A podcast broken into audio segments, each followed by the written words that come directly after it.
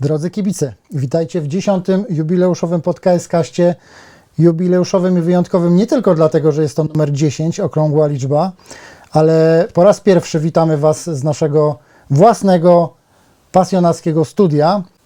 Walczyliśmy o własne miejsce i wreszcie je mamy. Wreszcie będziecie mogli liczyć na pewną regularność w pojawianiu się podcastu, ale nie tylko, ponieważ mamy zdecydowanie bardziej ambitne plany. Już wkrótce przekonacie się, na co nas stać. W dzisiejszym podcaście moimi gośćmi będzie Jacek Grzykowski. Witam serdecznie. Na co dzień piszący o Krakowi w Gazecie Krakowskiej w Dzienniku Polskim. Jest też z nami Rafał Nowak z Teraz Pasy. Witam serdecznie. I Kamil Jagodyński, tylko Ekstraklasa. Cześć, witam. No cóż, długo nas nie było, masa tematów do omówienia. Musieliśmy wybierać tak naprawdę, ponieważ jak zacząłem robić listę, to no powiem Wam, że byłoby o czym rozmawiać. Natomiast wydaje mi się, że takim pierwszym tematem, który powinniśmy poruszyć, to roczna i związane z otwarciem tego obiektu 115-lecie Klubu Sportowego Krakowia, czy też Miejskiego Klubu Sportowego Krakowia, bo bardziej w rocznej chyba powinniśmy mówić o tym odłamie naszego klubu. Rafał, Ty byłeś na otwarciu. Powiedz mi, jakie były Twoje pierwsze wrażenia z wizyty w rocznej?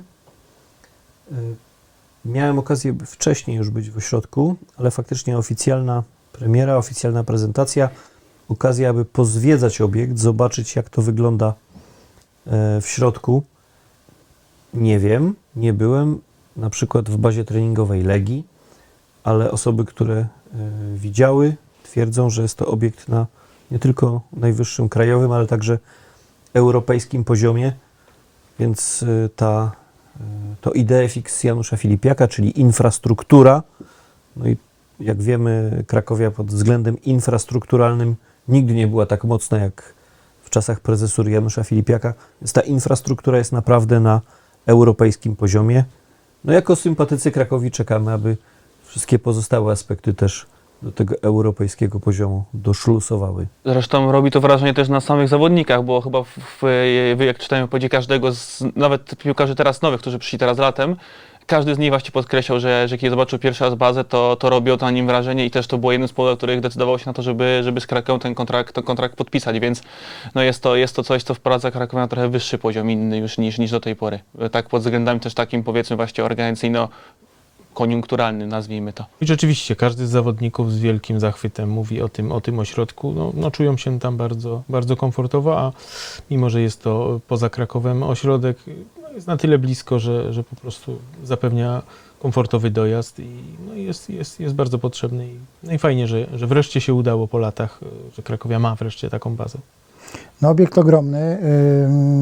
Na potrzeby tego otwarcia no, chyba sprowadzono wszystkie grupy młodzieżowe, jakimi Krakowia dysponuje, bo tam od praktycznie juniorów z seriotki do takich malutkich szkrabów, które gdzieś tam oni chyba na hali trenowali w dniu otwarcia. Mieliśmy okazję zwiedzić cały obiekt podczas takiego tournée, takiego spaceru po obiekcie. Kibiców bardzo frapował temat symboliki związanej z Krakowią na tym obiekcie. Co powiecie na ten temat? Jakby to ująć? Przede wszystkim, że zauważyłem, szczególnie jeśli chodzi o kibiców, powiedzmy, z Twittera i też z którymi rozmawiam, że najbardziej doskwiera im fakt tego, że same barwy budynku klubowego, który tam teraz się znajduje, to są kolory takie bardziej biało-szarawe niż biało-czerwone. Okej, to może trochę rzucać się w oczy, aczkolwiek jeśli jedzie się do tego ośrodka, przynajmniej ja tak mi odniosłem takie wrażenie, to widać z daleka i można odnieść wrażenie, że po prostu wie się, że to jest ośrodek akurat Krakowi, a nie jakiegokolwiek innego klubu, powiedzmy tutaj z okolicy. Aczkolwiek też, no to są względy już estetyczne każdej osoby. Mogłoby tych elementów, powiedzmy, takich stricte pasiastych być więcej, do tego każdy może się przyczepić, ale też nie uważam, żeby ich było jakoś bardzo, bardzo mało, żeby nie można było tego zidentyfikować bezpośrednio z klubem, więc, więc no to po części rozumiem kibiców, ale też nie uważam sam, żeby było oczywiście ich tak mało, jak sami się sugeruje. Czyli to jest jakaś taka wariacja na temat takiej ogólnej refleksji, którą w którymś z wcześniejszych podcastów, nawet chyba nie raz podkreślałem, że kluby mogą się i kibice klubów mogą się identyfikować ze swoimi drużynami na różne sposoby.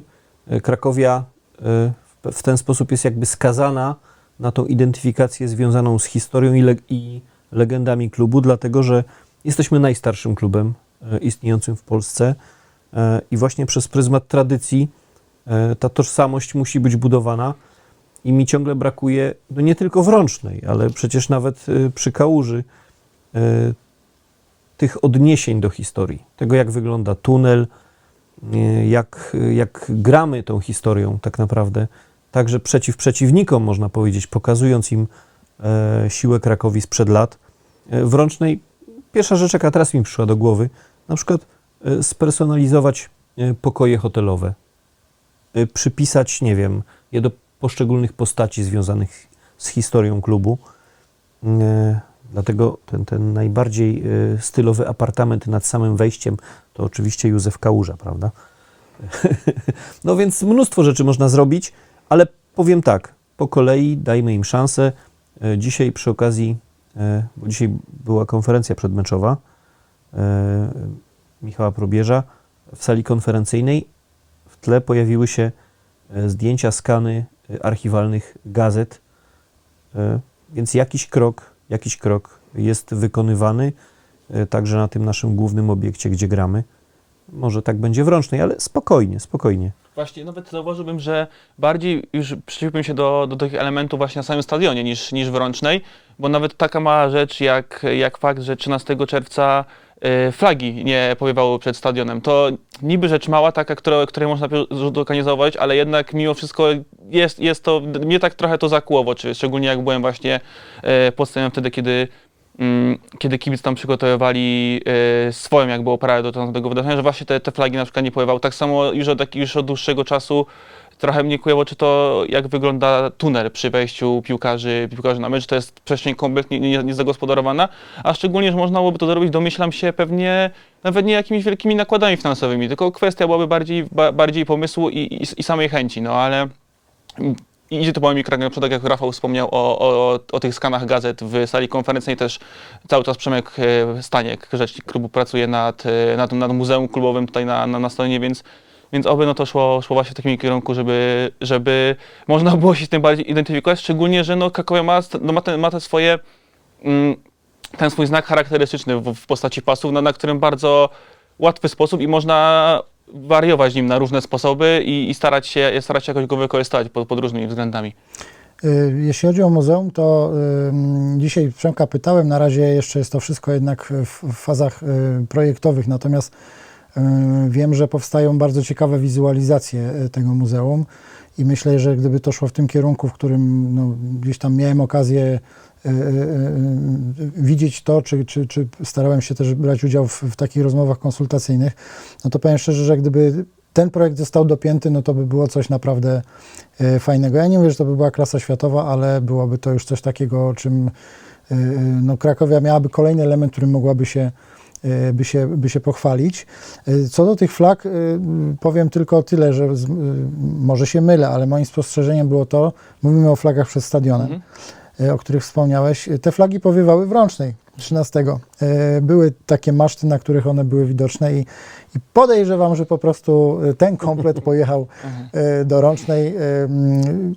Nie jestem pewny, czy to nie... Chyba to były jednak flagi fundowane przez klub, natomiast być może trzeba po prostu w tej chwili docisnąć i zamówić drugi komplet, no bo aż się prosi, żeby jednak powiewały i w ośrodku treningowym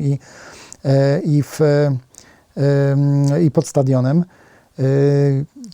Ja powiem szczerze, jeśli chodzi o tą symbolikę, mam pewien niedosyt, bo faktycznie recepcja czy szatnia są dopieszczone, ale już idąc właśnie w te części hotelowe, no jakby krążąc po tym obiekcie, no to tam tych chorągiewek, krakowiczy, tej kolorystyki jest jak na lekarstwo. Natomiast kiedy mówiłeś o tych pokojach hotelowych personalizowanych, przypomniał mi się obiekt hotelowy w Wieliczce, w którym swój czas spędzała reprezentacja Włoch podczas Euro. I tam w tej chwili na każdym z pokoi jest przybita tabliczka z imieniem i nazwiskiem włoskiego piłkarza, który nocował w tym hotelu. I pomyślałem sobie, że może, że to jest kierunek, w którym Krakowia może iść, kiedy kolejni wychowankowie będą się promować, będziemy mieli następnych Bartków, Kapustków, Krzyśków, Piątków czy Mateuszów, Klichów. Może wtedy będzie warto na tych pokojach takie właśnie tabliczki przykręcać. Może to będzie dodatkowy element motywujący dla piłkarzy, którzy będą się tam wychowywać i promować. To na pewno fajny pomysł, natomiast się jeszcze nasunęła taka refleksja przy okazji tych tematów jubileuszowych i historycznych, że no zabrakło w tym roku na jubileusz jakiegoś porządnego meczu sparingowego z uznanym rywalem zagranicznym, bo 115-lecie zobowiązuje i można było tutaj kogoś zaprosić. Nie mówię, że akurat 13 czerwca, bo to termin być może nie dla wszystkich dogodny, ale w roku jubileuszowym, a z tego co wiemy, taki mecz w ogóle nie jest planowany, więc no, wielka szkoda. Mhm. Myślę, że dużym plusem tego otwarcia rocznej i tego jubileuszu 115-lecia była wydana przez Fundację Stulecia KS Cracovia broszurka. Rafał przyniósł ją dzisiaj ze sobą. Pokażemy ją. To jest broszurka, w której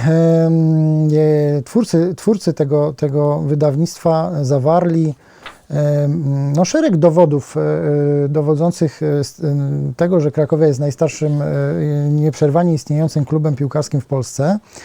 Mamy tam opinię historyków, mamy tam opinię chociażby biografa Zygmunta Nowakowskiego, na którego osoby, które próbują podważyć te historyczne fakty, próbowały się dosyć nieudolnie zresztą powoływać. No wydaje mi się, że to jest taki dosyć jasny element, który zostanie już na wieki wieków amen przy Cracovii. Gdzieś tam to wydawnictwo po latach na pewno będzie dosyć cenione. No i przede wszystkim wydaje mi się, że to jest naprawdę solidnie zrobiona rzecz. Przede wszystkim bardzo obiektywnie, bo są też wypowiedzi osób z różnych stron niezależnych. Też nawet w środku poruszeń znajduje się tekst napisany przez historyka, który nie ukrywa, że jest po prostu kibicem Wisły i sam też tutaj właśnie napisał jeden z tekstów. Wydaje mi się, że to po prostu, wiem, że to jest bardzo dobry ruch na to, co się działo wokół tego tematu. Bardzo się cieszę, że klub czy osoby związane z klubem nie postanowiły pójść na taką wojnę w piaskownicy i na takie mocne przekomarzanie się, mimo że druga strona trochę do tego prowadziła, jakby do tego zachęcała, prowokowała, tylko właśnie zdawała się nas poczekać spokojnie i w dobrym momencie wydać coś, co według mnie zamyka całą sprawę. Mhm. To znaczy ja myślę, że dla sympatyków Cracovii ta kwestia nigdy nie była wątpliwa. Tutaj byliśmy trochę jakby zaskoczeni, że ktoś próbował na tym polu nas zaatakować. Można powiedzieć, z góry było to skazane na niepowodzenie. Natomiast oczywiście w czasach mediów społecznościowych i tak dalej trochę chaosu z tego powodu było. Ja myślę, że sprawa jest jasna i zostawmy to, ale myślę, że jeśli chodzi o te wydawnictwa, to warto wspomnieć o jeszcze jednej rzeczy. Ja przy tej okazji chciałem pokazać, że magazyn sympatyków Cracovii Nowe Pasy, tak? Ten trzeci numer bodajże też jest bardzo ładnie nawiązuje do tej rocznicy. 115 scen z życia Cracovii. Kamil, który jest jednym z współredagujących tą gazetę, Kamil, chciałem opowiedzieć jedną anegdotkę, bo podczas tych wakacji miałem okazję gościć u siebie moich znajomych z Wrocławia. Jak się pewnie domyślacie, mieszkają we Wrocławiu, interesują się piłką nożną, więc kibicują klubowi z tego miasta. I akurat mieli okazję oglądać czasopismo Nowe Pasy i bardzo ciekawy dialog. Zresztą było to podczas meczu Polaków na Euro. Przegląda i mówi tak. Jeden kibic Śląska do drugiego kibica Śląska. A dlaczego my nie mamy takiej fajnej gazety? Pomyślałem sobie, że warto o tym powiedzieć, że jest to naprawdę na wysokim poziomie wydawnictwo. Także ten trzeci numer dla wszystkich, którzy chcieliby mieć pamiątkę związaną ze 115-leciem klubu. Bardzo, bardzo porządnie i ciekawie złożony materiał taki historyczny, 115 lat. No więc, no, widzicie, no, tradycja, historia to są te rzeczy, którymi musimy jako klub grać. Jesteśmy na to skazani, nie możemy sobie wymyślić. Ja bym nawet powiedział, ciężko byłoby sobie wymyślić Krakowie w innych strojach niż biało-czerwone pasy, prawda? A pamiętajcie, że są inne kluby. Juventus też niby biało-czarne pasy, a oni czasem eksperymentują. No, u nas to chyba byłoby nie do zaakceptowania przez kibiców. Bardzo silnie to 115-lecie zaznaczyli też kibice. Ja z takim pewnym zainteresowaniem obserwowałem waszą pracę podczas pobytu w Rącznej, ponieważ tam no, jakby w kuluarach cały czas widziałem, że Gazeta Krakowska, Dziennik Polski bardzo czuwają nad tym, co się dzieje na mieście. Jacku, może uchylisz trochę rąbkę tajemnicy. Trzymaliśmy rękę na pulsie, żeby te wydarzenia w odpowiedniej chwili zrelacjonować, przede wszystkim zdjęciowo, bo to o to chodzi. No i udało nam się rzeczywiście trafić w punkt, czyli być przy kibicach, którzy na rynku głównym w Krakowie w południe tego dnia rozwinęli transparent i świętowali. No i tak samo potem pod wieczór na bulwarach wiślanych zrobiliśmy to racowisko i myślę, że fajnie wyszło. No niezwykle spektakularne to było. Ja sobie nie przypominam w zasadzie czegoś podobnego poza stadionem, bo na stadionie no to różne rzeczy się działy. Jeśli chodzi o odpalanie pirotechniki, o fajerwerki i tak dalej. Natomiast tutaj ogromny, gigantyczny napis 115 lat z transparentem na stadionie, bardzo fajnie ujęty z drona. No i potem wieczorem ta akcja właśnie odpalenia rac na całych bulwarach wiślanych, tam praktycznie od jubilata, tak, po Most Grunwaldzki. Co do tej akcji, to chyba, jak dobrze pamiętam, chyba Filip Balaj w rozmowie z Tomem Jacku mówił, że właśnie on do Krakowa przyjechał 13 czerwca i że zobaczył to, więc, i że był zachwycony. Tak. Że tak powiem... Płynnie przeszliśmy do transferów. Płynnie przeszliśmy do transferów, tak, to myślę, że to będzie kolejny wątek, natomiast zanim przejdziemy do transferów, powiedzmy parę słów o poprzednim sezonie. Nie wiem, czy jest generalnie o czym mówić, natomiast no, choćby z takiego kronikarskiego obowiązku. Praktycznie od tego okienka transferowego poprzedzającego poprzedni sezon widać było, że ta drużyna jest raczej tak łatana, tak? Że zawodnicy, którzy mają być zastępowani, są zastępowani, że tak powiem, chyba po kosztach troszeczkę i takimi piłkarzami, którzy mają zapewnić nam jakieś minimum, ale no to miało być absolutne minimum. I chyba tak się zamknął ten sezon, no bo skończyliśmy no, znaczy, tragicznie, jeśli chodzi o ligę. Poza jednym wyjątkiem. Pamiętaj o tym, że długo czekaliśmy, aż w końcu się doczekaliśmy na Marcosa Álvareza, który był nominalnie naprawdę spektakularnym transferem. Mamy zawodnika z drugiej Bundesligi, który strzelał tam kilkanaście bramek. Wszyscy oczekiwali nie wiadomo czego. No i potem był taki zjazd i w sumie, no umówmy się, no rozczarowanie, prawda? Natomiast zdaje się, że Marcos wygląda znacznie lepiej teraz niż wtedy. No i być może to jest właśnie ten moment. Zresztą ja myślę, że on sobie absolutnie zdaje sprawę, że jak nie teraz, to już nigdy. No właśnie, podobnie z Rivaldinio. Tak, że on w tym sezonie miał kapitalną pierwszą kolejkę i dobre, powiedzmy, kilka ostatnich, więc teraz, żeby dołożył tego jeszcze taki równy środek i powinno być, i to może być wtedy, tak się zastanawiam, że właśnie on się może, jeśli by dojechał z formą, to może się okazać on najważniejszym transferem Krakowi. Tego takim, tak jak Euro było 2020+1, tak może być transferem Álvareza też, tak 2020+1. Ponieważ żaden z zawodników, którzy przyszli w tym okienku, moim zdaniem nie jest na papierze taką petardą, jaką wydawał się wtedy Álvarez, prawda? Więc jeśli on teraz doszlusuje do tego, co po nim oczekiwaliśmy i pewnie co potrafi, no bo to pewnie nie był przypadek, że potrafił grać w drugiej Bundeslidze, no to będzie to duże wydarzenie. A propos poprzedniego sezonu, zacytuję Michała Probierza. Pamiętacie, co jest najlepsze w sezonie, panie Michale? To, że się już skończył, powiedział. No i być może zapomnijmy o tym i spróbujmy powalczyć o coś w tym sezonie. Jacku, zapomnijmy, czy jest co rozpamiętywać generalnie. No, trzeba spuścić tutaj zasłonę miłosierdzia, jeśli tak można powiedzieć, nad tym sezonem. Natomiast no, trzeba pamiętać też, bo półfinał Pucharu Polski. To jednak było. Owszem. No i po ultra łatwej drabince. I tak. To też podkreślmy. Okay. I super puchar jakby nie było, bo on był rozgrywany w trakcie sezonu. Nie był przed sezonem. No ale słuchajcie, to jest drugi sezon, które przegrywały z czwartoligowcami. Były. To był drugi sezon, w którym Krakowia wypadła grubo poniżej oczekiwań, bo również w tym pucharowym sezonie miała szansę na Mistrzostwo Polski. Dokładnie, prawda? Po czym na Legię jechaliśmy jako wicelider. Tak. Natomiast na pewno sezon bardzo nieudany i przede wszystkim niewypały transferowe. Álvarez to jest mega porażka. To jest naprawdę nieprawdopodobna wręcz porażka. Daj mu szansę. Chciałbym się mylić, ale nie jestem tak optymistycznie nastawiony jak wy. Nie wiem. Mówię, chciałbym się bardzo mylić. Natomiast nie sądzę, żeby to nagle była petarda, która nam zapewni kilkanaście bramek. No bo o to chodzi w Álvarezie. Nie o to, żeby on strzelił 2-3 bramki, czy 5, tylko kilkanaście, bo Krakowia musi mieć takiego napastnika, przynajmniej jednego, prawda? No w Krakowie w ogóle nie miał kto strzelać, tak? No bo Álvarez zawiódł kompletnie. Rivaldinio też zawiódł. To jest kolejny czas, który zawiódł, chociaż wydaje mi się, że...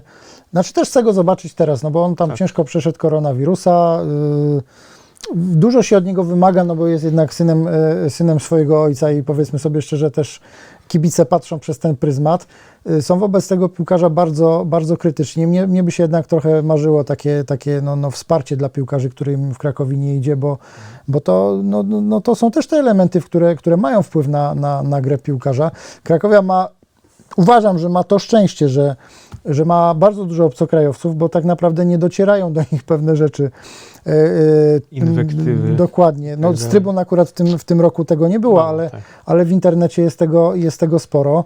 Kibice są sfrustrowani, bo tak jak wspomniałem wcześniej, to był drugi bardzo nieudany sezon ligowy dla Krakowi.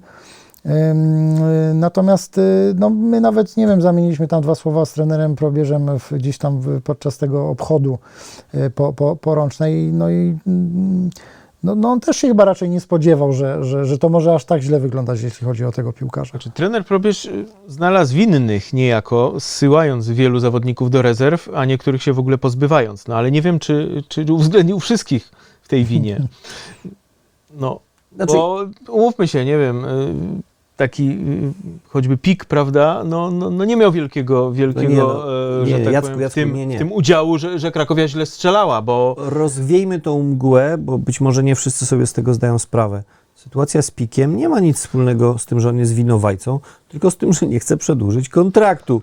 To jest klasyczna sytuacja, którą kiedyś Janusz chyba Wojciechowski zapoczątkował z zawodnikiem Kokosa o nazwisku Kokos i stąd wszyscy znamy klub Kokosa. I to jest ta sytuacja. Tu o nic innego nie chodzi. Może z Pikiem tak, natomiast tam jest więcej zawodników, których wszyscy, to dotyka. Upominają się o Dityatiewa, tak? Chłopak na pewno jest w formie. Tam na pewno nie decydują względy sportowe. Zresztą trener Probierz temat ucina. Już nawet mu się nie chce udawać, że chce się z tego tłumaczyć. Jeśli chodzi o Dityatiewa, to też z tego, co słyszałem, podobno według sztabu szkoleniowego on po tej kontuzji, po tych zerwanych więzadłach już ma prezentować się tak, że nie rokuje na szansę powrotu do dyspozycji, jaką prezentował przed tą kontuzją. Czy do dyspozycji, powiedzmy, chociażby takiej, która dawałaby możliwość na grę w Ekstraklasie. Czy tak jest? Ja szczerze powiem nie widziałem meczów rezerw na wiosnę, gdzie Alex grał, więc ciężko mi stwierdzić, jak on tam wyglądał już w czysto piłkarskich sprawach. Czy to jest kwestia tylko i wyłącznie tego, czy to do tego dochodzą jeszcze inne sprawy? Bazując na tym, co działo się w ostatnich latach, można mieć pewne wątpliwości, aczkolwiek też nie szukałbym w każdym pojedynczym zawodniku jakiegoś drugiego dna, a wiadomo, że po prostu Aleksa jest szkoda też po ludzku, bo to po prostu jest w porządku człowiek, bardzo dobry, świetny człowiek, więc dlatego jest go szkoda. O walecznym sercu piłkarz, tak. Który... nie ma tożsamości drużyna, która nie ma takich piłkarzy, bo Krakowia ma wielu piłkarzy, natomiast to są... Takie efemerydy, dzisiaj są, jutro ich nie ma i brakuje takich zawodników z pasją, z sercem. Natomiast ja oglądałem Dityatiewa w paru meczach trzeciej ligi. On prezentował się nieźle, natomiast to jest jednak poziom trzeciej ligi, więc trudno też tutaj jakieś wnioski wysnuwać. Dostał czerwoną kartkę w jednym z meczów, więc pauzował, no i potem się to tak niestety potoczyło. Natomiast nawiązując do jego osoby, no, sytuacja Krakowi w tym momencie, jeśli chodzi o środkowych obrońców, jest bardzo mało komfortowa, bo zostało dwóch tak naprawdę doświadczonych zawodników, no właśnie, z czego jeden grał już w polskiej lidze, Rodin, natomiast drugi pozyskany, Jugas, jeszcze nie.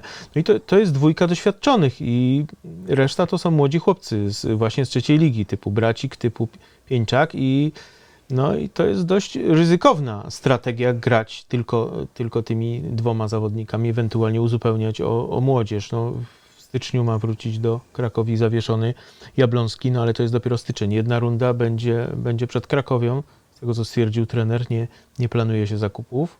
No, moim zdaniem jest to dość duże ryzyko, a mając Dytiatiewa w odwodzie i niedogadanie się z nim, uważam to za błąd. To o tym, jak będą wyglądały transfery. Przypomnę, okienko jeszcze przez 6 tygodni będzie otwarte. Trener chyba użył takiego sformułowania, że na razie nie planuje, ale te pierwsze mecze pokażą, tak? Więc te pierwsze kilka kolejek, gdyby też wspominał coś o przesuwaniu zawodników, tak, że Rupa? Tak, wspominał o Rupie, o Siplaku i o Sadykowiciu. Tak. No tak, bo... tylko chcę wam przypomnieć, że Siplak już grał w Krakowie na stoperze i skończyło się to sromotną porażką w Kielcach. Beznadziejnym występie, więc nie, absolutnie Siplak to nie jest stoper. No jeśli damy rapę na środek, to będzie dośrodkowywał na Balaja, tak? Bo to powiedzmy sobie szczerze, tu taktyka się raczej nie zmieni. Tak, się widać ewidentnie, wszystko, że te transfery, które zostały dokonane, są pod taktykę, którą trener Probierza do tej pory ja też stosował. W takim układzie nie wyobrażam sobie... Ja na razie przywołałem słowa trenera, natomiast Jacek od razu się do nich odniósł. Ja tylko chciałem powiedzieć, co trener powiedział.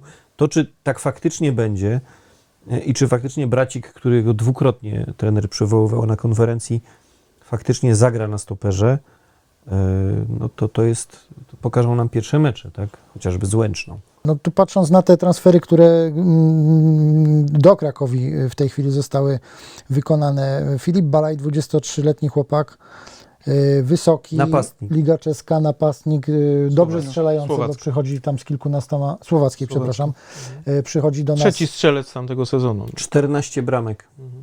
Przy tej taktyce, którą Krakowia stosuje, czyli wrzuta i głowa, no to się może sprawdzić, chociaż on tylko nie tylko głową tam... No zdecydowanie na pewno to jest napastnik lepiej sprofilowany pod taką grę, jaką preferuje Michał Probierz, niż był czy Rivaldinho, czy Álvarez, mimo że Rivaldinho też nie jest jakoś specjalnie od niego niższy, ale to jest po prostu też innym profilem zawodnik troszeczkę niż Balaj. No tylko kwestia jest taka, czy będzie dostawał piłki, takie jakie... to jest kluczowe, musi mieć ze skrzydła piłkę. Zresztą to potwierdzają trenerzy, którzy obserwowali mecze na Słowacji. To wymieńmy nominalnie tych następnych może transferowców naszych. Mamy tak, Rasmusena, to jest Duńczyk. Dokładnie. Spadkowicz z drużyny Spadkowicza z pierwszej ligi duńskiej. I co ważne, 7 bramek strzelił w drużynie, która spadła ostatecznie. Więc też jeszcze został wybrany najlepszym zawodnikiem sezonu zasadniczego. Ja nie pamiętam, czy najlepszym zawodnikiem tej drużyny, czy ogólnie. To jest zaskakujące pozytywnie, że tak powiem, transfer. No i mamy tego Jugasa. Jakub Jugas, Slovan Liberec, 29 lat, 2 występy w reprezentacji Czech, stoper. 2 występy na Czech, ale według mnie dużo więcej o tym, jaki to może być zawodnik, może mówić to, że ma w nogach kilkanaście meczów na poziomie fazy grupowej, czy to Ligi Europy, czy faz późnych kwalifikacyjnych Ligi Mistrzów i Ligi Europy, więc zagrał. Się zgadza, bym powiedział, jeśli chodzi o transfery, nie tylko w Krakowie, ale w ogóle na poziomie ekstraklasy, wszystko się zgadza. No i jeszcze został nam... Kakabadze, Gruzji. Tak, byliśmy z Kamilem... To się wydaje bardzo ciekawy transfer, chociaż bardzo taki, ciężko powiedzieć, że to na 100% będzie coś, ale tak na moje oko to może być poważne wzmocnienie. Tak, bo rzadko coś o jakimś ewentualnym hicie transferowym, czy super mówi się o zawodnikach grających na boku obrony, siłą, czy taka specyfika tej pozycji, a właśnie wydaje mi się, tak po cichu myślę, że nie wiem, czy on by się nie okaże właśnie najlepszym z tych wszystkich wzmocnień. Wiadomo, na razie to jest tylko i wyłącznie wyróżnienie słów, bo też... Ma z sobą kilkanaście meczów w poprzednim sezonie i też w poprzednich i kilkadziesiąt innych w poprzednich sezonach na zapleczu hiszpańskiej La Ligi, więc też zagrał w miarę na poważnym poziomie, więc zastanawiam się, czy to może być... 26 lat, 41 meczów w reprezentacji Gruzji i co ciekawe, ta Hiszpania to nie jest jego pierwszy zagraniczny, Teneryfa nie jest jego pierwszym zagranicznym klubem, on wcześniej grał w Szwajcarii, potem trafił do Hiszpanii. To też pokazuje o tym, że gdzieś tam ten scouting jakiś europejski się odbywa. Być może nie tylko menadżerowie decydowali o tych transferach, tylko ktoś go oglądał. Chłop trafił do nas. No wygląda to dobrze, ja tylko powiem, że byliśmy zupełnie niezależni od siebie z Kamilem pytani no weszło, tak? O to, który z transferów nam się wydaje najciekawszy i nie konsultując tego, obaj wskazaliśmy właśnie Kakabadze jako taki najciekawszy transfer, ale ja tylko zastrzegłem, że wciąż uważam, że transfer Álvareza wciąż wyglądał lepiej na papierze, więc zobaczmy tych ludzi. Chociaż jedna rzecz ważna, z kilku niezależnych źródeł opinia Michała Probierza na temat tego okresu przygotowawczego, on jest generalnie zadowolony. Mówił to zarówno w nieoficjalnych rozmowach, jak i oficjalnie to powiedział, że nie było żadnych urazów, że wszyscy pracowali bardzo sumiennie. On jest zadowolony z tego, jak drużyna pracowała. Więc czekamy na sukces. Można jeszcze powiedzieć co do tego transferu, że no dobrze, że ktoś wreszcie zrobi konkurencję Rupie. No bo Rupa ma swoją jakość, natomiast on nie miał konkurencji. On musiał grać, niezależnie od swojej formy, bo nikt na prawej stronie obrony go nie mógł zastąpić. Że wydaje mi się, że Rupa jednak prezentował pewien stały, niezmienny poziom, nie schodził poniżej pewnego poziomu. Tak, no, ale też zdarzały się to nie jest piłkarz wybitny, natomiast mi się wydaje, że w tej drużynie to jest taki pewniak. No to po prostu wpuszczasz chłopaka i dokładnie wiesz, co on zagra, tak, ale o ile nie rozczaruje cię, nie zaskoczy jakoś bardzo. Jego koledzy mieli konkurenta jednego czy dwóch, no na lewej stronie to nawet kilku. Prawda? Zawodników jest, natomiast on tutaj nie miał tutaj kto zagrać. A patrząc na drugą stronę, Kamil Pestka wróci? Ciężko, po roku to też musi trochę czasu minąć, zanim on wejdzie na ten swój poziom, który miał przed kontuzją. To jest jednak bardzo długi czas bez gry. 2 operacje. Tak. No to wydaje mi się... ale lewa strona jest zabezpieczona, no bo jest Siplak, jest Rosza. Kamil jest potencjalnie po zagraniu... No mam nadzieję, że nie pół roku, ale roku w Krakowie. Przed nim stoi Europa tak naprawdę, bo to transfer, gdyby nie kontuzję, to pewnie już by go nie było w Krakowie. Więc trzymamy kciuki, żeby się podniósł, żeby dał coś drużynie i żeby... No Kamil jest dobrym przykładem do dyskusji, w której mówi się, że młodzi polscy piłkarze, utalentowani polscy piłkarze szybko odchodzą z ligi. Kamil chyba trochę został zmuszony do przesiedzenia tego momentu i skończyło się najczarniejszym scenariuszem, czyli kontuzją chłopaka, który naprawdę już powinien grać w dużo lepszej lidze za dużo lepsze pieniądze. Ja może tak trochę patrzę przez pryzmat zawodnika w tym momencie, ale ci zawodnicy muszą się rozwijać i żeby się rozwijać, to niestety Polska Liga nie jest ligą docelową dla piłkarza utalentowanego. A zresztą daleko szukać, Paweł Jaroszyński teraz wrócił do Serie A, też właśnie jego przykład wygląda dosyć podobnie jak Kamila Peckiego, po prostu w pewnym momencie trener postanowił na niego postawić, to akurat Wojciech Stalowy, bodajże pełnił wtedy chyba 19 lat i zagrał udane 2 sezony, udało mu się wyjechać, a wydaje mi się, że Kamil ma sufit dużo wyżej niż Paweł, więc dlatego szkoda, że akurat w takim momencie ten uraz się przytrafił. Też to musi być chyba kolejny...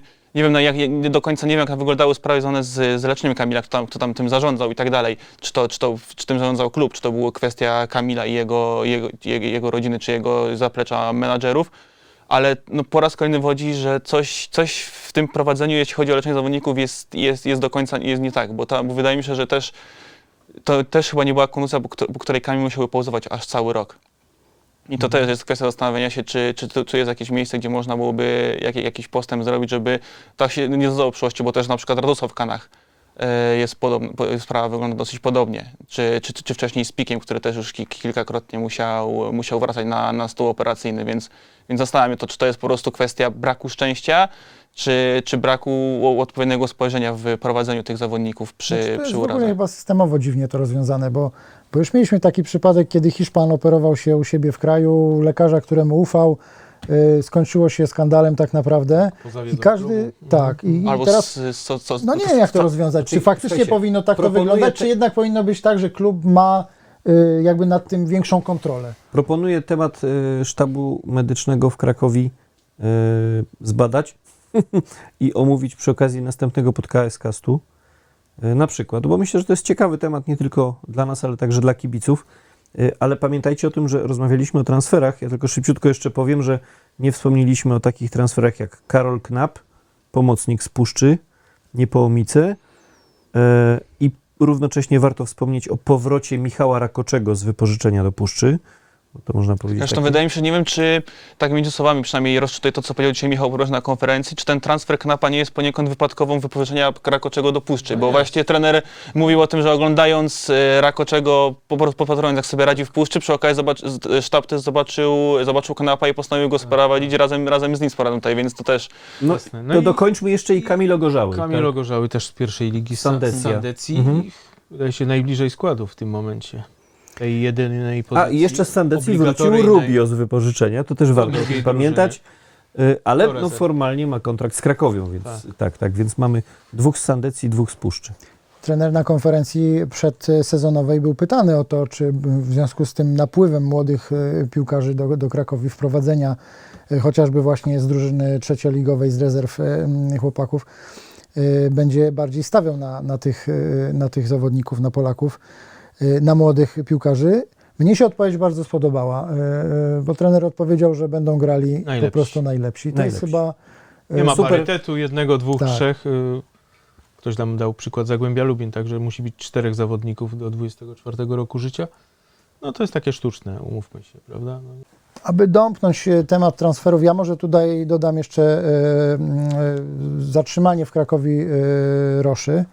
No bo uważam, że to też nie było tak w 100% pewne, natomiast no, jest to bardzo mocny punkt zespołu i fajnie, że z nami będzie grał dalej. Załóżmy, że tak faktycznie jest, ponieważ podpisał kontrakt, tak? Natomiast pamiętajmy o tym, że jeszcze jest 6 tygodni okienka transferowego. Ja bardzo liczę na to, że nie wyskoczy nam jak królik z kapelusza jakiś news, na przykład o Van Amersforcie albo o Hance chyba nie, ale ja się o Pele trochę boję, dlatego, że przy okazji całej tej zadymy z Januszem Golem okazało się, że coś tam się jeszcze działo.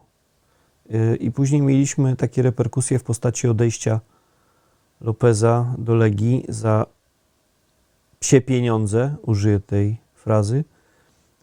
I kto wie, czy nie jest tak, że czołowi zawodnicy, z którymi klub wtedy poza radą drużyny rozmawiał, nie wynegocjowali sobie jakichś klauzul, o których nie wiemy, no bo piłkarze się tym nie chwalą. Dlaczego mają się chwalić? To jest umowa cywilnoprawna, oni się dogadują z klubem. Klub też z tym nie wyskakuje, ale kto wie, czy nie wyskoczy jakiś ząg, no bo uważam, że to by było mega słabe, gdybyśmy się mieli... Bo niektórzy podejrzewali, że Rasmussen jest właśnie dlatego, że może odejść Van Amersfoort. Nie chcę, żeby tak było, ale jak tak będzie, to tak jak... Emil Zola, mogę powiedzieć, oskarżam zarząd o to, że coś tu poszło nie tak.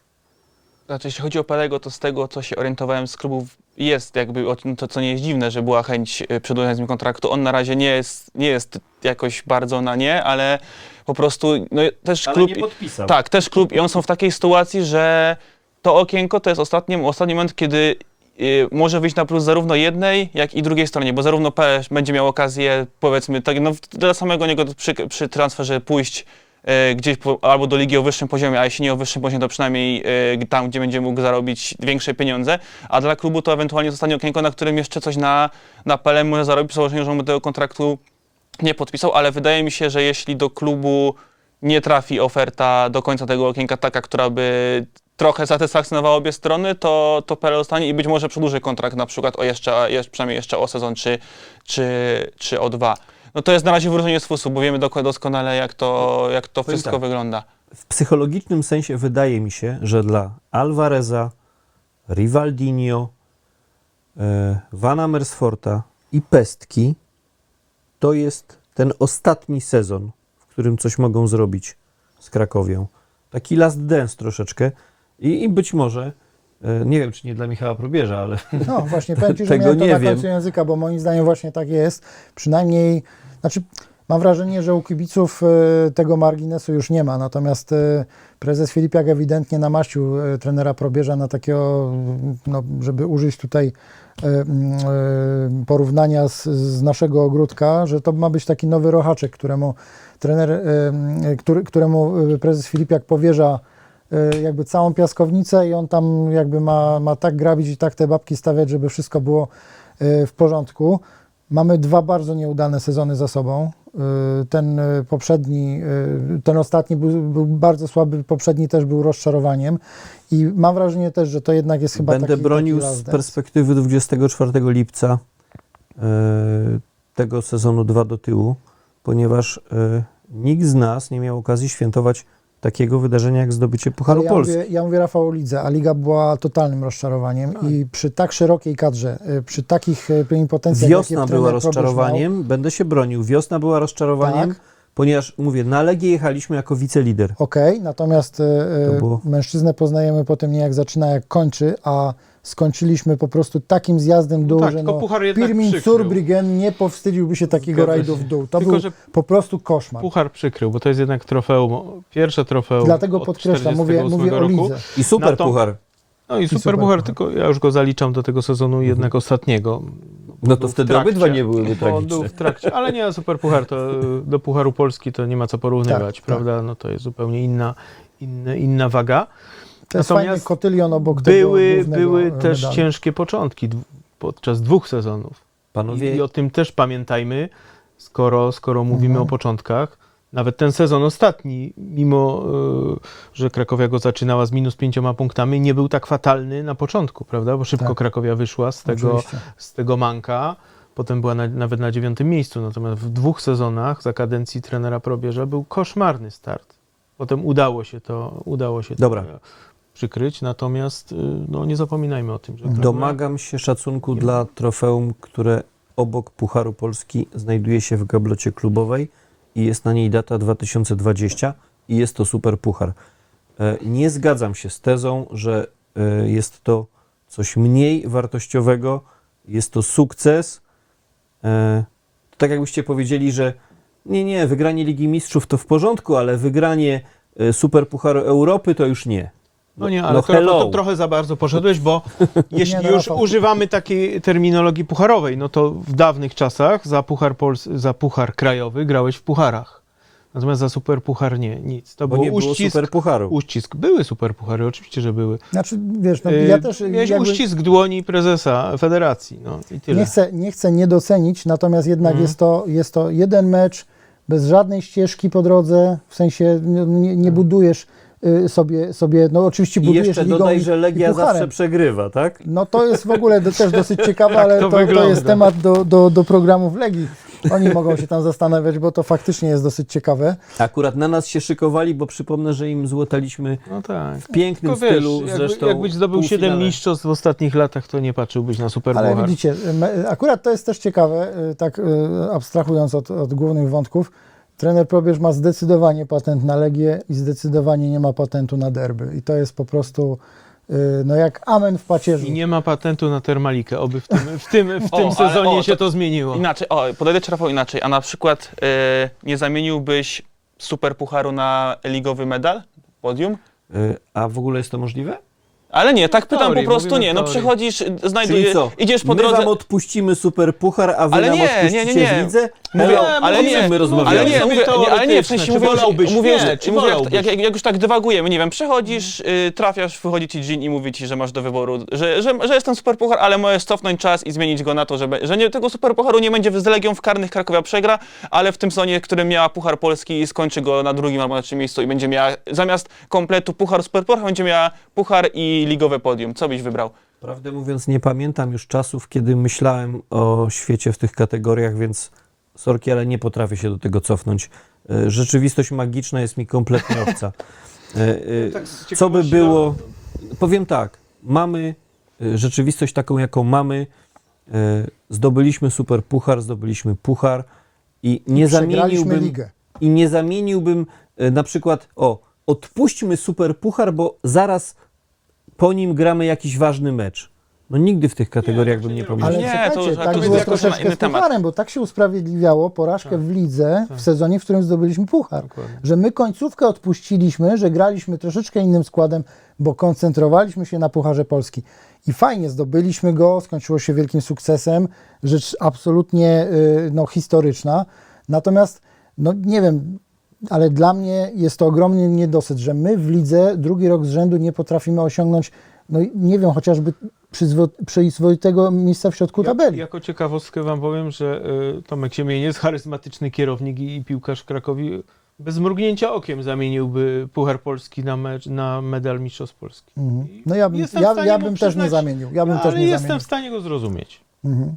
Słuchajcie, tak żeby kronikarski obowiązek dopiąć, przypomnijmy, kto odszedł z Krakowi. Diego Ferraresso. Myślę, że też taki to już odszedł, piłkarza, bo to jest ważne, bo jeszcze kilku może odejść. Tak. Na dzień dzisiejszy, dzień nagrania 10. podcastu. Dawid Szymanowicz, Iwan Fiolicz, Tomasz Westenicki, Michael Gardawski, Iwan Marquez. Tutaj jakby na tej drugiej szali, gdzie z jednej strony kibice mają moim zdaniem dosyć uzasadnione pretensje o pewnych piłkarzy, których traktuje się nie w porządku, tu klub po raz kolejny zachowuje się bardzo fair i pomaga piłkarzowi w ciężkiej sytuacji. Tam w rodzinie choroba, piłkarz dostał praktycznie z dnia na dzień możliwość wyjazdu do Holandii. Ja sobie wynotowałem tutaj jeszcze... Kuba Kosecki. Dokładnie, Kubę Koseckiego. Jak myślicie, czy to był piłkarz, który pasowałby do Krakowi przy założeniu, że przedłużamy z nim kontrakt? To jeszcze dokończmy. I Tomasz Westenicki, bo to też zawodnik, który w klubie był długo, chociaż ostatnio grał tylko w drugiej drużynie. Wymieniłem go wcześniej. Kuba Kosecki. Znaczy Krakowia w zeszłym sezonie miała jedno skrzydło. Mówmy się, brakowało drugiego dobrego skrzydłowego. Wdowiak poszedł do Częstochowy. No właśnie. Kosecki, nie wiem, po takim pobycie w Turcji, gdzie też nie błyszczał, trudno było przypuszczać, że nagle tutaj wróci na białym koniu do polskiej ekstraklasy, chociaż pamiętamy go z Legii, ze Śląska, prezentował się przyzwoicie jak na naszą ligę. Natomiast w Krakowie nie potwierdził tego. I to było uzasadnione jednak rozstanie się z nim. Nie wiem, czy dłuższy pobyt by tutaj coś zmienił. To znaczy, ja nie wiem, czy w ogóle był temat, że... Wiesz co, nie było, ale mógł być. Bo Kuba przyszedł pod formą, budował ją w zasadzie w Krakowie. Od początku mówił, że on tu przychodzi, żeby po prostu pograć. Ja się nie do końca zgodzę, że on tutaj się... Bo on może nie grał topów, ale on przyszedł trochę jako taki ratownik, tak? To było uzupełnienie składu w tej już budzącej lekką panikę obronie przed spadkiem. Mi się wydaje, że on jednak tymi wejściami swoimi robił różnicę na plus. Wiesz, o ile ratownikiem był Rosza i od niego nie wymagamy liczb, to jednak od skrzydłowego wymagamy cokolwiek, bramki, asysty, a on tego nie miał. Chyba jedne liczby z tego, co pamiętam, Kolecki zrobił w Pucharze Polski z Chojniczanką. Wydaje mi się, że tam chyba miał asystę, czy jedną albo dwie. Jeśli przez pół roku jedyne liczby, jakie zrobił, to w meczu z drugoligowcem, to też sporo mówi o tym jego czasie tutaj. Wydaje mi się, że tam po prostu nie było chęci ani z jednej, ani z drugiej strony na to, żeby tą współpracę kontynuować i ciężko się jednej i drugiej stronie dziwić w sumie. I też... Nie spełnilibyście jego zaporowych warunków finansowych. Tak, właśnie że to będzie kolejny Janusz Gol, czyli piłkarz, który zrobi dużą różnicę? Nie, właśnie fajnie mi się wróciło do jego wywiadu tuż po wyłączeniu kontraktu, gdzie powiedział, że Krakowa ubiła bardzo dobry interes, czy trafiła super promocja na to, że akurat mogła w tym momencie go do siebie ściągnąć, to skoro to była dobra promocja, to na razie chyba nie ma chętnych, żeby skorzystać już po raz kolejny z niej teraz. Jest piłkarzem Krakowi, trzymamy kciuki, żeby był zdrowy. A to oczywiście, że życzymy jak najlepiej. Zobaczymy, co z tego wyniknie. Wiecie co, to są zawodnicy, którzy odeszli, ale ja bym jeszcze o jednej rzeczy powiedział, bo ja o to zapytałem na konferencji dzisiaj trenera. Sztab szkolenia. Zaszła jedna bardzo duża zmiana, jeśli chodzi o bezpośrednie otoczenie Michała Probierza. Nawet dwie. Zmiana, bo w ogóle nawet 3, a nawet 4, jeśli chodzi o klub, bo nagle się okazało, że odszedł od nas trener bramkarzy, Drugi trener, asystent Michała Probierza, z którym Michał był związany od lat tak naprawdę. Odszedł trener CLJ-ki. I juniorów młodszych również. I juniorów młodszych. No i asystent, i jeszcze asystent przy pierwszym sztabie. Tak, tak. No i teraz moje pytanie, czy traktujemy to jako pewną paczkę, tak? Bo ja bym to chyba rozbił jakby dwa człony. Trener bramkarzy i drugi trener, czyli coś, co jest stricte przy pierwszej drużynie. Wydaje mi się, że na pewno to była kwestia ofert, które na przykład trener Palczewski dostał, no Maciek poszedł dostał, do Lecha. Z Lecha bardzo dobre propozycje. Został doceniony przez innych. No to mówmy się, to po prostu wynik jego lat dobrej pracy tutaj. Oczywiście. No to ja trzymam kciuki, żeby cały czas szedł do przodu i osiągnął też z Lechem sukces, chociaż w obecnej sytuacji też może być ciężkie, no ale to już dyskusja na temat. Natomiast w sytuacji z drugim trenerem ja osobiście nie rozumiem. Kompletnie nie rozumiem. Michał Probierz tego nie komentuje. Nie odnosi się do tego pytania o sztab, jakby właściwie przechodzi do porządku dziennego. Być może ta zmiana będzie jakaś, nie wiem, na dobre może to, ale w żaden sposób nie jest to komentowane, a to jest dość istotne wydarzenie tak naprawdę, jeśli chodzi o pracę, bo wiem, że z trenerem Kurdzielem Michał Probierz to był taki tandem, prawda? No te wszystkie, przecież te najazdy kamer, jak oni tam rozmawiają ze sobą, ustalają składy, trener Kurdziel, który przy każdym stałym fragmencie tak naprawdę ten kontakt z drużyną miał. No ja jestem bardzo ciekaw, bo na pewno jest to zmiana także dla piłkarzy. Oni też na pewno zauważyli, że coś się zmieniło, bo przepracowali okienko jakby z innym sztabem, tak? Więc to jest na pewno jakaś zmiana. No, kto wie, no może to będzie jakiś kop do przodu. No. Ja to też traktuję jako takie, no jeżeli mimo szczerych chęci odejścia, bo takie po meczu z Wartą Poznań trener Probierz przedstawił, jednak został. Tak. No to w tym sztabie szkoleniowym jednak doszło do jakiegoś takiego, nazwijmy to, odświeżenia powietrza, tak? I może to jest ten element, który też był w jakiś tam świadomy sposób budowany po to, żeby jednak w tym garnuszku troszeczkę zabełtać, tak? Żeby tam się troszeczkę to jeszcze powiedzmy, kto przyszedł, tak? No bo trenerem bramkarzy został Marcin Szabaj. No tutaj chyba żaden kibic Krakowi nie będzie miał z tym żadnego problemu, tak? Maciek też, no, wspaniała postać, Maciek Palczewski, ale Marcin Szabaj, no, zdaje się, że do dzisiaj najwięcej występów w Ekstraklasie i wygląda na to, że nikt w tym sezonie go nie pobije. Także to jest w tym sensie też wyjątkowa sprawa. I drugi trener przyszedł, Maciej Kalkowski z Lechii Gdańsk. Swoją drogą miał bardzo fajne wejście na multimedia krakowiackie. Z przestawianiem buteleczek, nie wiem, czy widzieliście. Tak. Odnoszenie się do tych sytuacji na euro. Na euro. Dokładnie. Tak, swoją drogą kolejny fajny strzał ze strony marketingu Krakowi. Tu ciągle trzymamy wysoki poziom. Trzeba chwalić. No i jeszcze wspomnijmy o tym, że do CLJ-ki też przyszedł ciekawy trener. Były piłkarz Krakowi Wojtek Ankowski, król Szczeców trzeciej ligi z tego sezonu awansowego wtedy. Tak, natomiast no, też trochę szkoda poprzednich trenerów młodzieży, bo drużyna Andrzeja Paszkiewicza bardzo fajnie grała, mimo że była w środku tabeli, ale to ci chłopcy grali w piłkę. To był bardzo, bardzo fajny, radosny futbol i no, widać było brązowy medal w zeszłym, a to młodsi trenera GUI. Natomiast tu mówię o CLJ-ce, która w tym roku tak wypadła. W zeszłym był to pandemiczny też rok, więc było troszeczkę zawirowań. Co się dzieje, bo to jest jakby dla mnie drugi pakiet, czyli nie trenerzy związani stricte z pierwszą drużyną, ale ci, którzy mają szkolić tych przyszłych ekstraklasowych piłkarzy dla Krakowi. Prezes Filipiak nawołuje. No, nie ma trenerów. Nie wiem, czy nie staliśmy w trójkę przy tym, jak prezes to w namiocie w Rącznej przed nami mówił, że on apeluje do trenerów. Przychodźcie, potrzebujemy trenerów i potem ryb. Ale dokładnie. Szczególnie młodzieżowych Krakowi są dość częste, bo trener Wójs zdobył 3 lata temu z juniorami srebrny medal mistrzostw Polski. Już go dawno nie ma w klubie. Potem był trener Dziółka, który który krótko pracował, przeszedł do sztabu pierwszej drużyny. Teraz Paszkiewicz, prawda? Teraz Guja, który zdobył brązowy medal. No jednak dużo, bardzo dużo zmian wśród młodzieży. No nie wiem, czy to jest dobry. Szczególnie właśnie szkoda mi odejścia trenera Paszkiewicza, bo też miałem okazję z nim rozmawiać i to jest człowiek o bardzo nowoczesnym spojrzeniu na piłkę generalnie.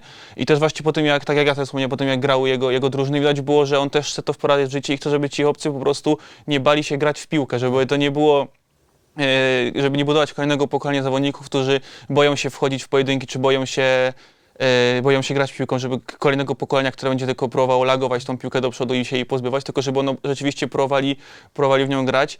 I właśnie liczyłem na to, że on dostanie trochę to więcej czasu na to, żeby tych zawodników też budować i będzie miał, że wręcz będzie miał może trochę więcej do powiedzenia, jeśli chodzi o cały system szkolenia w Krakowie, szczególnie jeszcze przy tym, jak zaczęła funkcjonować Rączna, a tu niestety informacja, że już go w klubie nie będzie. I zastanawiam się, jakie są też tego do końca powody. Czy coś się po prostu wypaliło, czy dochodzą do tego znów kwestie nie do końca związane stricte ze sportem? Ciekawe, czy ten podcast będzie oglądany przez kogoś w klubie, prawda? Więc, ale jeśli będzie, to mamy takie pytanie. Drodzy włodarze, infrastruktura na europejskim poziomie, rozumiem, że teraz jeśli chodzi o te relacje interpersonalne, też będziemy wykonywać kroki do przodu, kolejne kroki do przodu, żeby nie było, że się czepiamy. Tak, wszyscy chyba byśmy sobie tego życzyli. Takie jest oficjalne stanowisko klubu, natomiast fakty niestety stoją troszeczkę obok, no ale zobaczymy. Nie mamy innego wyjścia, jak po prostu śledzić tą historię i się nią bardziej lub mniej pasjonować. Chciałbym jeszcze dwa słowa zamienić na temat sparingu w Krakowie. Trener Probierz zakontraktował cholernie mocnych rywali. Mnie to trochę przypominało, patrząc na proporcje przygotowania do sezonu trzecioligowego, tego awansowego Wojciecha Stałowego, który, no myśmy wtedy też grali masę towarzyskich meczów z Lechem Poznań, z Polonią Warszawa. Wiktoria Żiżkow się tam wtedy na kalendarzu znalazła bezpośrednio po pucharowych rozgrywkach bodajże z Glasgow Rangers. Trener Stawowy wtedy mówił, że na tle takich mocnych rywali wychodzą niedociągnięcia i braki, jakie w drużynie są. Niestety trener Probierz utajnia te sparingi, co prawda nasi rywale je pokazywali, natomiast dostęp do tych sparingów jest zdecydowanie utrudniony. I tak jak w ostatnim czasie te konferencje trenera Probierza no, po prostu nie nadają się do oglądania, ponieważ nie jesteśmy w stanie dowiedzieć się z nich kompletnie nic. Ja mam wrażenie, że trener Probierz przeszedł jakieś szkolenie u PR-owców szkolących polityków, bo no, to są słowa, za którymi po prostu nie ma nic. I teraz zastanawiam się, czy uważacie, że jest sens utajniać sparingi w ogóle, czy w dzisiejszych czasach to może mieć jakieś przełożenie na zaskoczenie naszych rywali w lidze w ogóle? Do tego stopnia, że no po prostu zero transmisji, zero dostępu kibica do tej tajemnej wiedzy. Znaczy, jeśli już, to myślę, że być może ostatni sparing przed ligą, a nie te pierwsze, które są miesiąc wcześniej i wiadomo, że się eksperymentuje, gra się na dwa składy, gra po 22 zawodników, że nie ma sensu utajniać tych akurat sparingów pierwszych. No. Jeśli utajniać, to skutecznie. Okazało się, że skróty z tych sparingów nasi rywale publikowali. Czy wręcz całe mecze, jak na przykład z Partizanem, prawda? No bo słuchajcie, jeżeli utajniamy te sparingi, to ja rozumiem, że utajniamy je przed fachowcami, ludźmi, którzy rozgryzają taktykę Krakowi. No przecież oczywiste jest, że profesjonalista znajdzie ten link Partizana czy jakiegoś innego gracu i no po prostu obejrzy, spisze, zanotuje, będzie miał przegląd sytuacji pełnej. A szary kibic na tym cierpi, no bo Boże, nie każdy będzie tam zobaczą, przebrał, że Balaj potrafi głową strzelić bramkę. W ostatnich minutach. Okay. No ja powiem szczerze, tego nie rozumiem. Tak, dla mnie to jest, ogółem zauważyłem i w zachowaniu trenera Probierza na konferencjach, czy też w ogółem polityce jego wypowiadania się o klubie i tego, co się dzieje, taką niepokojącą tendencję budowania takiego syndromu oblężonej twierdzy, że to wszyscy dookoła nas atakują, mówią o nas źle, dlatego i też teraz te sparingi, że są zamykane i też my tego nie pokazujemy, nie wiem. Troszeczkę tego Jerozolimy, wydaje mi się, że to ma efekt chyba odwrotny od zamierzonego, bo nie wiem też, czy, znaczy inaczej, no nie wiem jaki może mieć cel w tym trener. Wydaje mi się, że myśląc tak na logikę, taki, żeby w jakiś sposób tą drużynę chronić, ale właściwie wydaje mi się, że to staje się kompletnie odwrotnie. No ale jak tu teraz zachęcić ludzi do przyjścia na stadion? Kiedy jest nowa drużyna, jest 6 nowych zawodników, być może nowa fajna taktyka.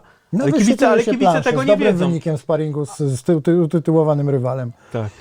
To jest wszystko w zasadzie. A kibice tego nie wiedzą. I oni nie wiedzą, czy przyjść na tą nową Krakowie, czy po raz kolejny się łudzić to... i liczyć, że to będzie wreszcie ten sezon, na który czekają od lat. Czy to może ja jako kibic Krakowi powiem generalnie, co ja na ten temat myślę. Ja powiem tak. Kibic Krakowi zawsze przyjdzie na mecz Krakowi. No błagam was. No, nawet jakby połowa składu wyleciała i mieli grać tylko juniorzy, to też przyjdziemy na ten stadion. W jakimś sensie tak trochę zrobię taką wycieczkę w kierunku jakiejś frakcji, która bardzo lubi krytykować, prawda? I teraz, że tam 0,4 zniecieczą, A w jakiej się znajdziecie sytuacji, jak zacznie Krakowia wygrywać? Wtedy co? Sorry? Nie, za nisko. Znaczy jest coś takiego u nas, że generalnie ten sufit zawsze możesz postawić wyżej, bo jest nieosiągalny jako dla kibice Krakowi nie mamy pola manewru. Po prostu przecież nie zmienicie drużyny, no błagam was. Będziemy za Krakowią i tak, więc... Ale chętniej, Rafał, przyszliby ci kibice, mogąc się troszeczkę jednak identyfikować i z piłkarzami, i z klubem. A ja nie mam rzeczywiście żadnego... widzimy 10 obcokrajowców. Jeśli oni by zdobywali Mistrzostwo Polski, to okej.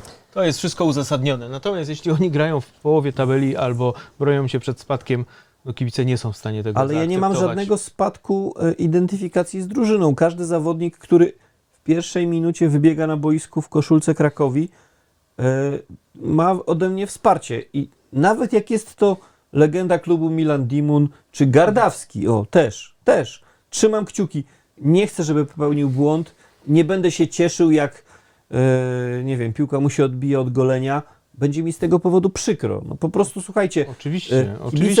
Obiektywnie rzecz biorąc Krakowia na pewno nie zwiększyła liczby sympatyków w ciągu ostatniego sezonu. Mówię o takich sympatykach, którzy mieszkają, nie wiem, w Kujawsko-Pomorskim, obejrzeli mecze ligowe i to były ich pierwsze mecze i bardzo im się spodobała, jak grała Krakowia. No to najprawdopodobniej ostatni sezon trzeba spisać na straty, jeśli chodzi o generowanie nowych sympatyków, ale my tutaj na miejscu od lat związani, wychowani,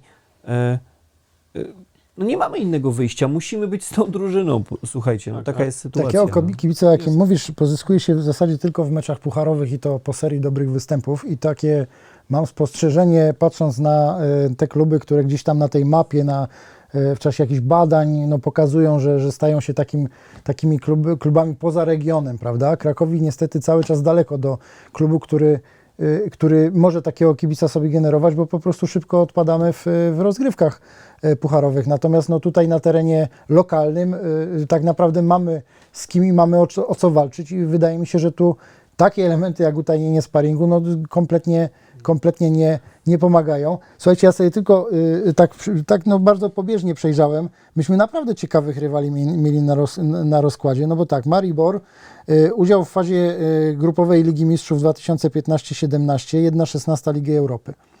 Wydaje mi się, że całkiem fajnie.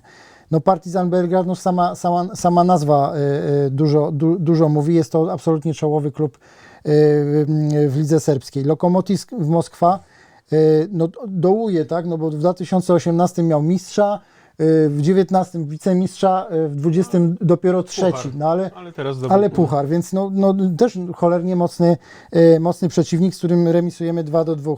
Szturm Graz, też bardzo solidna firma, puchar jak Krakowa w 2018 roku i wicemistrzostwo. Tu po prostu na każdego sparring partnera popatrzysz, aż się prosi emanować tymi sparingami. Nie sądzę, żeby trener liczył, że skończy się jak w meczu z Termaliką 4-0, tylko jednak że coś tam się piłkarze będą pokazywać na tym boisku. Dlatego dla mnie to jest po prostu kompletnie niewytłumaczalna decyzja, tym bardziej, że moim zdaniem jest niemerytoryczna. No.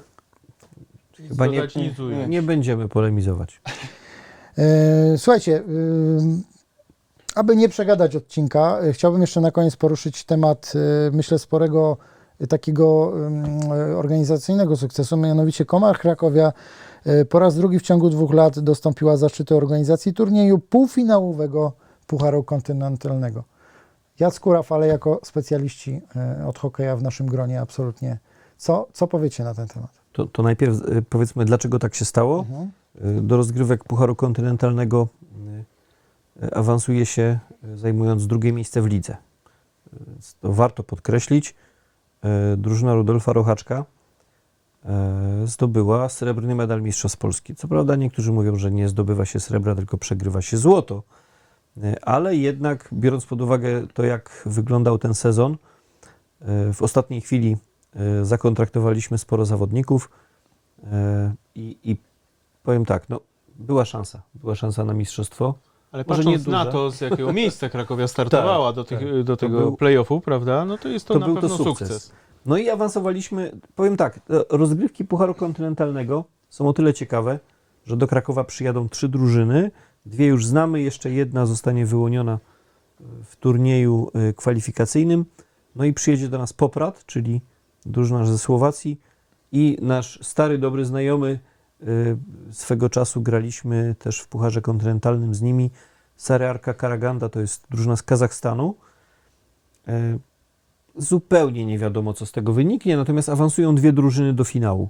Gdyby tak się stało, jak wtedy właśnie 2 lata temu, że awansowalibyśmy do finału, no to byłaby szansa na jakąś, miejmy nadzieję, COVID tego nie pokrzyżuje, fajną wycieczkę hokejową, bo to jest trwający 3 dni turniej. Wtedy był w Danii rozgrywany, tak. I to naprawdę jest fajna okazja, żeby gdzieś pojechać w Europę. Nie za piłkarzami, chociaż za piłkarzy też trzymamy kciuki, ale za hokeistami. No i to też jest pewnie przyczynek do tego, żeby tworzyć ten zespół od razu mocny, bo zeszły sezon i poprzednie pokazywały, że Cracovia robiła te transfery w ostatniej chwili. To raz wypala, raz nie wypala, natomiast teraz mając taki turniej już w listopadzie, no trzeba mieć we wrześniu drużynę, a potem ewentualnie ją tylko uzupełniać, więc to być może jest jakiś też bodziec, żeby tą drużynę już szybciej stworzyć. No ja powiem szczerze, że ja się dużo bardziej komfortowo czułem w czasach, kiedy narzekaliśmy na naszych przeciwników hokejowych, że oni stosują takie praktyki absolutnie zgodne z przepisami i z tym się zgodzę. Natomiast jakoś fajnie się kibicowało drużynie, która była zbudowana, no była jakąś konsekwencją gry w całym sezonie ta pozycja potem w lidze. No, tak czy inaczej osiągamy jakiś sukces, natomiast czy to jest taka droga, która też jedna nam kibiców, no ja do końca nie jestem przekonany, bardzo ceniąc ten srebrny kruszec. Nie, srebrny medal naprawdę super sprawa, duże osiągnięcie.